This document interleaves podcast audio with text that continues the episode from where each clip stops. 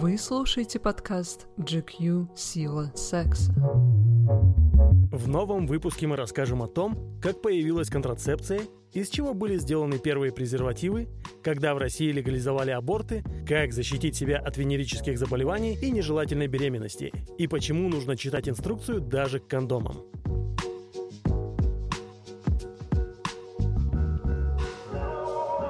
Почему так приятно трахаться без резинки? Потому что рискуешь дважды и по полной программе – дать жизнь и заразиться смертью. Это строки из романа «Романтический эгоист» Фредерика Бекбедера. Несмотря на то, что мужчины вряд ли мечтают заполучить венерическое заболевание или внепланового ребенка, большинство парней все равно мечтают о сексе без презерватива. Ведь говорят, что ощущение от такого полового акта намного ярче. Да и ведь так приятно нарушать правила и рисковать.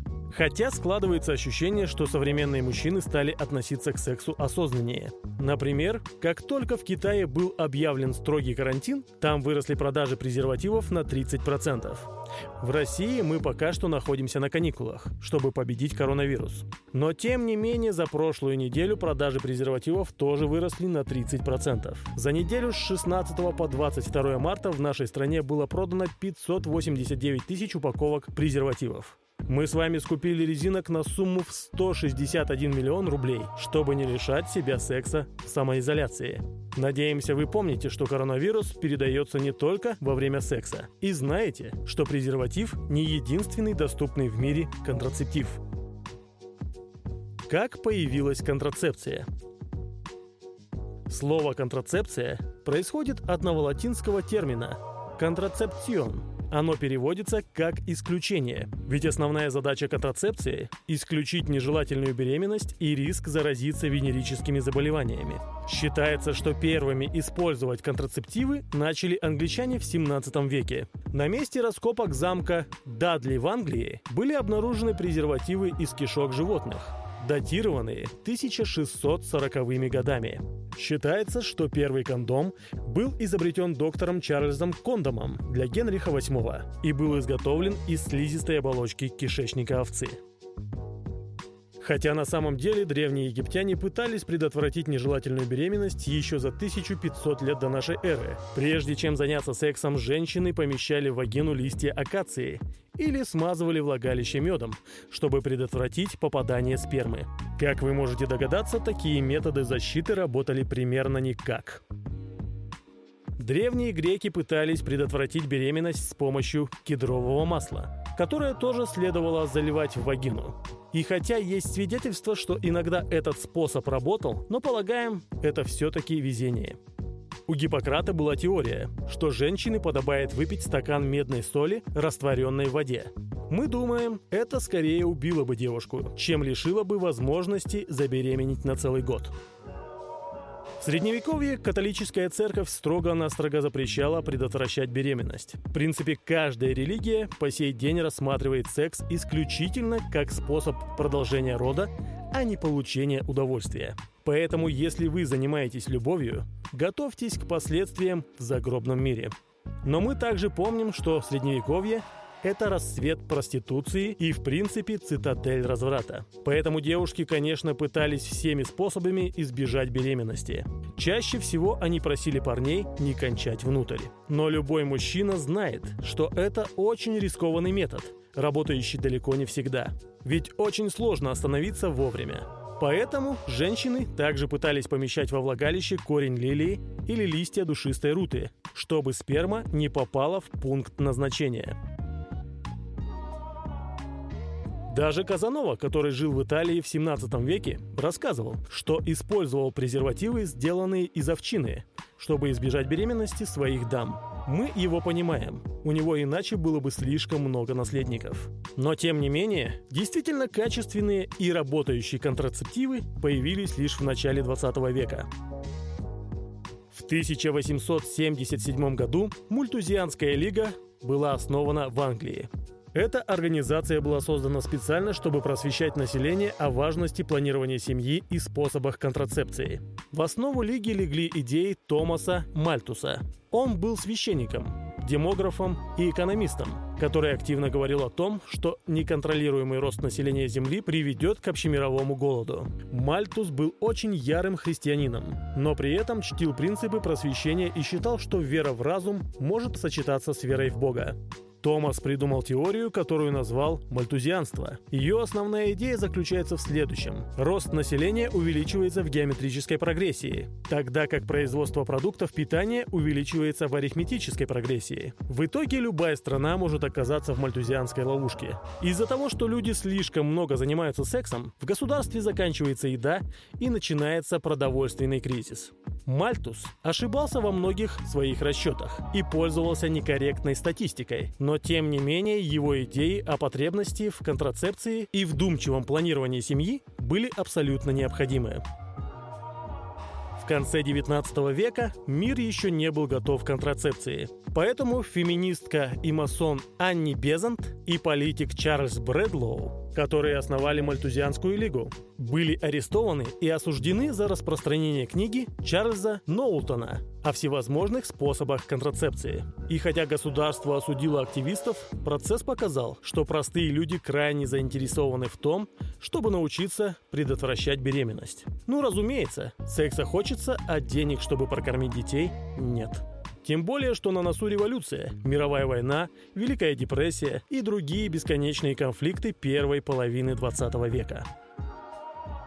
В 1914 году термин «контроль рождаемости» начал набирать популярность в США. Это случилось благодаря активистке Маргарет Зангер – она настаивала на том, что женщины смогут избежать многих проблем с физическим и психическим здоровьем, если популяризовать контрацепцию. Хотя на самом деле больше всего ее волновало то, что многие девушки незаконно делают аборт в небезопасных условиях. Зангер основала Американскую лигу контроля над рождаемостью и открыла первую клинику, занимавшуюся этой проблемой. За это Маргарет арестовали, потому что контрацепция и аборты в Штатах все еще были вне закона.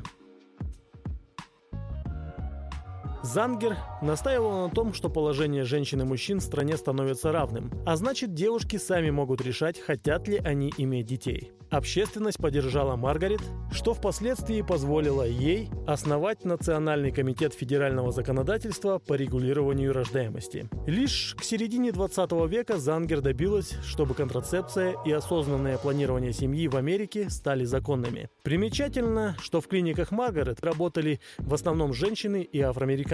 Зангер во всем мире считается главным активистом в сфере планирования семьи. Скорее всего, если бы не она, контрацепция и аборты во всем мире были бы легализованы значительно позже.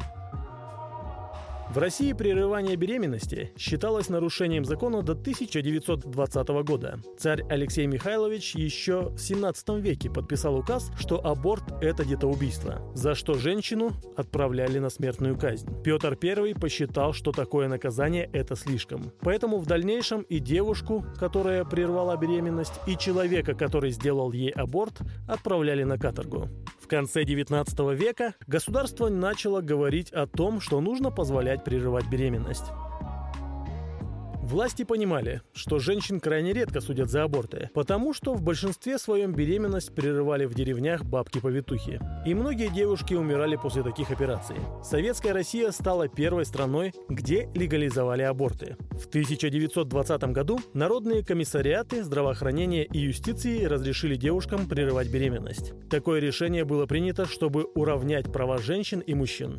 В дальнейшем на протяжении истории СССР отношение к абортам часто менялось менялось. Иногда государство ограничивало возможности прерывать беременность просто так без причины. Иногда власти старались поощрять молодые семьи, чтобы люди чаще хотели заводить детей. Иногда жестко запрещали делать аборт и наказывали за это. В современной России аборт входит в перечень видов медицинской помощи. Прервать беременность даже можно за счет государственного бюджета. Но тем не менее, многие до сих пор осуждают аборты, а русская православная церковь регулярно настаивает на том, что их нужно запретить. Мы ни в коем случае не поддерживаем запрет на аборты, но все же напоминаем, что сегодня существует много видов контрацепции. Некоторые из них лучше справляются с венерическими заболеваниями, а некоторые с риском забеременеть. С вами подкаст «Сила секса». Слушать о презервативах намного скучнее, чем использовать их. но лучше один раз узнать все о контрацепции, чем познать боль вазоктомии. Какие есть способы контрацепции? Самый известный, разумеется, презерватив – это эластичный чехол из латекса или полиуретана, который следует надевать на эрегированный член, чтобы защитить себя и партнера от заболеваний, передающихся половым путем и возможной беременности. Считается, что презерватив – самый надежный способ избежать заражения ВИЧ и венерических заболеваний. Поэтому его крайне важно использовать даже во время однополого секса или анального проникновения. Поверьте, нежелательная беременность – это намного лучше СПИДа. Ведь ребенок – это в любом случае новая жизнь. А ВИЧ – это, скорее всего, намного более скоропостижная смерть. Понимаем, что очень патетично, но мы за вас переживаем. Пользуйтесь Тиндером на карантине с умом. Ведь коронавирус все еще не самая большая зараза. Мы просто игнорируем эпидемию ВИЧ в России, а она должна быть объявлена во многих регионах. Также есть так называемый женский презерватив – трубка из латекса или полиуретана, которую вставляют во влагалище. Такой кондом называют фемидом. Девушки могут использовать диафрагму, куполообразный колпачок с гибким ободком из латекса, который также вставляют во влагалище. И помимо этого существует маточный колпачок из латекса или силикона. Он, как вы можете догадаться, закрывает матку. Такой контрацептив спасет от нежелательной беременности, но не от венерического заболевания. Помимо этого существуют гормональные или химические контрацептивы. Их действие направлено исключительно на исключение беременности. Комбинированные оральные контрацептивы подавляют овуляцию и делают шейку матки непроходимой для сперматозоидов. Таблетки, содержащие только прогестин в небольших количествах, не подавляют овуляцию, а лишь воздействуют на цервикальную слизь и препятствуют закреплению оплодотворенной яйцеклетки в матке. Их называют мини-пили – Чаще всего химические контрацептивы женщины пьют в виде таблеток. Но также существуют гормональные инъекции, кольца и спирали. Дискуссия на тему химической мужской контрацепции продолжается многие годы. Зачем это вообще нужно? Вот простая арифметика. За год женщина может забеременеть лишь один раз, а у мужчины есть шанс оставить потомство более 360 раз. Испытания различных медикаментов ведутся давно. Однако многие из них прекращались по причине проявления ярко выраженных побочных эффектов, в частности акне и депрессии. В рамках ежегодной конференции Американского общества эндокринологов одна группа исследователей представила весьма обнадеживающие результаты своей работы. Гормональная таблетка, которую необходимо принимать один раз в день, носит рабочее название ДМАО – диметандролон ундеканоат. В эксперименте приняли участие 100 добровольцев, которые на протяжении 28 дней принимали новый препарат. Большинство участников закончили курс приема без жалоб и с хорошими медицинскими показателями. Однако небольшие побочные эффекты все же имеются. В ходе исследования абсолютно все мужчины набрали вес и показали незначительное падение уровня хорошего холестерина в крови. Но по словам ученых, это не представляет угрозы для организма. Тем не менее, пока такие контрацептивы не легализованы. Хотя от венерических заболеваний все еще защищают только презервативы, есть и более радикальные методы контрацепции. Все они связаны именно с исключением беременности в результате полового акта. Женщины могут поставить внутриматочную спираль или пройти через операцию, в процессе которой врачи перевязывают фаллопиевые трубы. Это называется стерилизация. В итоге сперматозоиды никак не могут попасть в матку. Это необратимый вид контрацепции. Если женщина сделала такую операцию, она больше никогда не сможет иметь детей.